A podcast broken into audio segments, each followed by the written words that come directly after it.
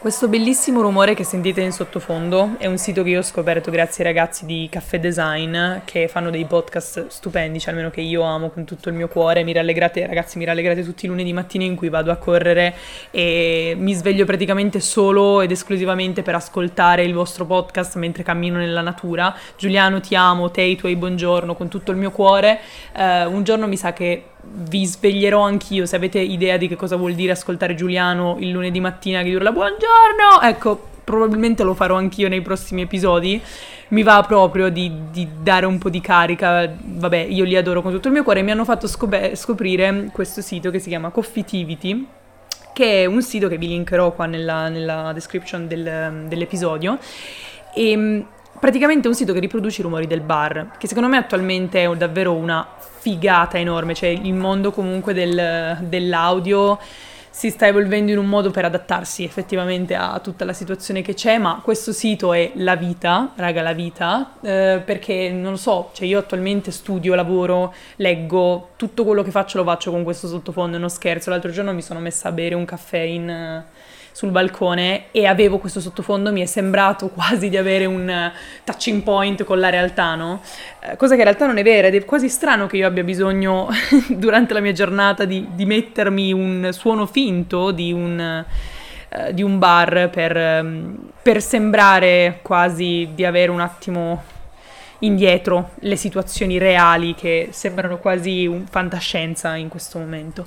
Comunque, ribenvenuti, sono sparita di nuovo, ma io ricominciare, per me ricominciare le routine diventa sempre una cosa molto difficile. Però stasera mi andava di parlare, nonostante non sia proprio nel migliore dei miei mood non per la mia vita perché effettivamente sta andando molto bene, ma più che altro per la questione mondo. Non ho ancora mai parlato di Covid nel, nel, mio podcast, non ho mai voluto farlo, avevo idee di fare un po' l'opinionista su alcune cose che erano uscite, ma non mi andava perché non, non mi va di scatenare polemiche e tutto, quindi ve ne parlerò anche in questo caso in un modo un po' blando, però ci stava.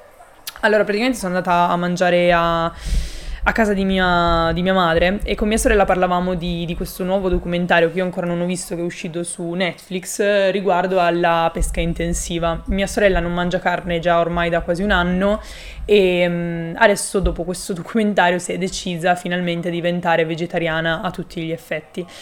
Io non, non, ho ancora la forza per seguirla, ammetto, nonostante abbia ridotto molto i consumi di carne e di, pes- di pesce ehm, e probabilmente dopo aver visto questo documentario mi verrà ancora più voglia di farlo, però parlavamo del fatto che in questo periodo andrebbe fatta, cioè a livello mondiale probabilmente una riduzione di, di, queste cose, soprattutto perché i virologi ce l'hanno già detto in tutte le salse del mondo, che comunque questa pandemia, ma in realtà anche tutte quelle che probabilmente ci prospetta il futuro, deriveranno dal fatto che comunque gli animali non sono trattati nel giusto modo per prevenire malattie che poi si sviluppano e che noi effettivamente ci mangiamo che sia vera o no la storia del pipistrello, eh ragazzi, cioè intendiamoci, non era, non era per quello, però in generale sono delle situazioni che dovremmo arginare che in realtà sembra non si stiano arginando, sembra che le persone ci passino sopra. Allora mi sono chiesta, ma perché le persone ci passano sopra? Allora, con lo psicologo in questo periodo sto trattando personalmente una cosa che mi sta... cioè penso sia uno dei pochi fattori della mia vita che mi logorano da dentro da quando sono piccolina, che è il fattore del controllo, ma non del controllo in realtà delle situazioni, ma di avere un, un ruolo nel cambiamento, cioè nel senso che io sono sempre stata una che ha bisogno, cioè ha bisogno nel senso che io tremo all'idea di non avere il potere di cambiare un minimo le cose che non mi vanno. E mi rendo conto che questa, tutta questa situazione del Covid mi sta facendo sentire sempre più piccola, cioè nel senso che a me sembra davvero di non avere il potere di cambiare delle cose.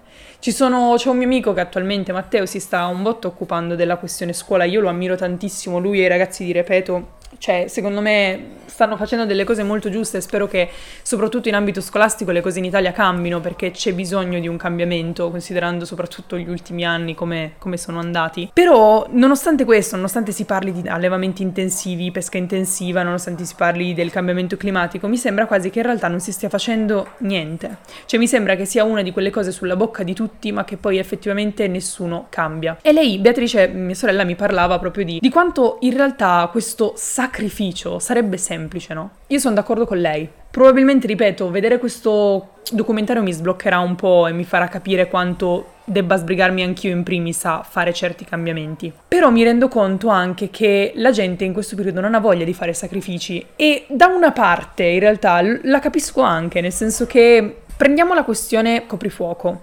La questione coprifuoco per me è ormai diventata talmente tanto una normalità che l'altro giorno parlando con una mia amica che me l'ha fatto notare, io mi, mi, fa, mi sono proprio resa conto di quanto il coprifuoco ormai fosse talmente tanto una normalità che io ripensando pensando a quest'estate non avevo me, nemmeno messo in conto il fatto di riavere la possibilità di tornare a casa a mezzanotte. Cioè ormai sta diventando talmente tanto nella mia routine che per me le violazioni della libertà, cioè questa roba qui non si introduce più in una, tra virgolette, violazione della libertà naturalmente necessaria. Possiamo, io ripeto, non voglio fare l'opinionista su questa roba, vorrei farla, ma non mi va di creare discussione in questo ambito perché secondo me potrebbe provocare forse più bad vibes riguardo rispetto a quante ne potrebbe provocare di buone. Non mi va di provocare bad vibes, ecco. Questa cosa proprio della libertà, cioè io il coprifuoco non lo consideravo quasi più una violazione della libertà, quando in realtà attualmente lo è, perché è diventata la nostra normalità, ma l'anno scorso, due anni fa, non lo era. Cioè, due anni fa tu potevi tornare a casa a all'ora che ti pareva, senza avere l'ansia di beccare il poliziotto, di oddio devo uscire con la zona rossa per andare qui e non posso però bla bla bla bla bla. E tutte queste cose sono sacrifici, sacrifici che ci stanno comunque comunicando in, per il futuro, per questo, per questo ognuno comunque poi in base ai messaggi tra virgolette che riceve li interpreta in un, in un modo diverso. Però sono sacrifici, sono tutti sacrifici che in questo periodo in un modo o nell'altro dobbiamo fare. E quindi parlavo con mia sorella proprio di questa cosa, no? Cioè lei diceva è un sacrificio che se facessimo tutti probabilmente riusciremmo a risolvere, però è anche vero che in questo periodo comunicare un sacrificio ulteriore rispetto a l'unico mi aprono gialla una settimana, io in quella settimana, almeno probabilmente l'80% della popolazione italiana cosa pensa? Vado a mangiarmi sushi, vado a farmi un bello you can eat e mi vado a mangiare un sushi. È anche vero che probabilmente nell'unica settimana che ci lasciano di libertà, in cui possiamo fare certe cose, determinate cose, tu ti godi l'attimo, ti godi il momento. Io sono sempre stata una di quelle persone che diceva mm, bilanciamo dovere e piacere, però ammetto che nei periodi di zona gialla il mio dovere non esiste. Faccio fatica a lavorare, faccio fatica a studiare, a fare qualsiasi cosa, perché in quel periodo in cui mi rendo conto, perché lo so, ormai probabilmente dopo un anno lo so che quella settimana non durerà un mese, lo so che quella settimana non durerà per sempre, so che quella settimana durerà una settimana, io in quella settimana ho voglia di godermi la vita. E quindi chiedere un altro sacrificio è difficile. Però è anche vero che è un sacrificio, anche in questo caso, che serve per non ritornare in questa situazione, ecco. E quindi mi stavo chiedendo come si fa, no? Cioè come si fa a comunicare alle persone, a far capire alle persone che bisogna svegliarsi, soprattutto in quest'ambito, bisogna darsi una svegliata, bisogna cambiare un attimo le cose, bisogna pensare che solo perché ci riaprono andare quattro volte sushi in una settimana non è una cosa buona. E quindi niente, si tratta di sacrificio, però questo periodo ci sta dando davvero tanti sacrifici e quindi quale sacrificio mi, devo assolutamente fare? Li devo fare tutti? Non ne devo fare nessuno? Come fai a comunicare il fatto che quel sacrificio serve per A, non ritornare in quella situazione B perché il pianeta ce lo stiamo mangiando? È difficile, spero di avervi portato un minimo di riflessione riguardo a sta cosa perché una, probabilmente io appena finirò questo podcast eh, andrò a vedermi questo documentario e, ehm, e, probabilmente mi verrà da pensare molto su come cambiare le mie abitudini alimentari, come modificare il mio stile di vita, che già è cambiato per mutamenti esterni, ma che probabilmente adesso deve mutare anche un po' per cambiamenti interni di consapevolezza riguardo a quel mondo che ho attorno.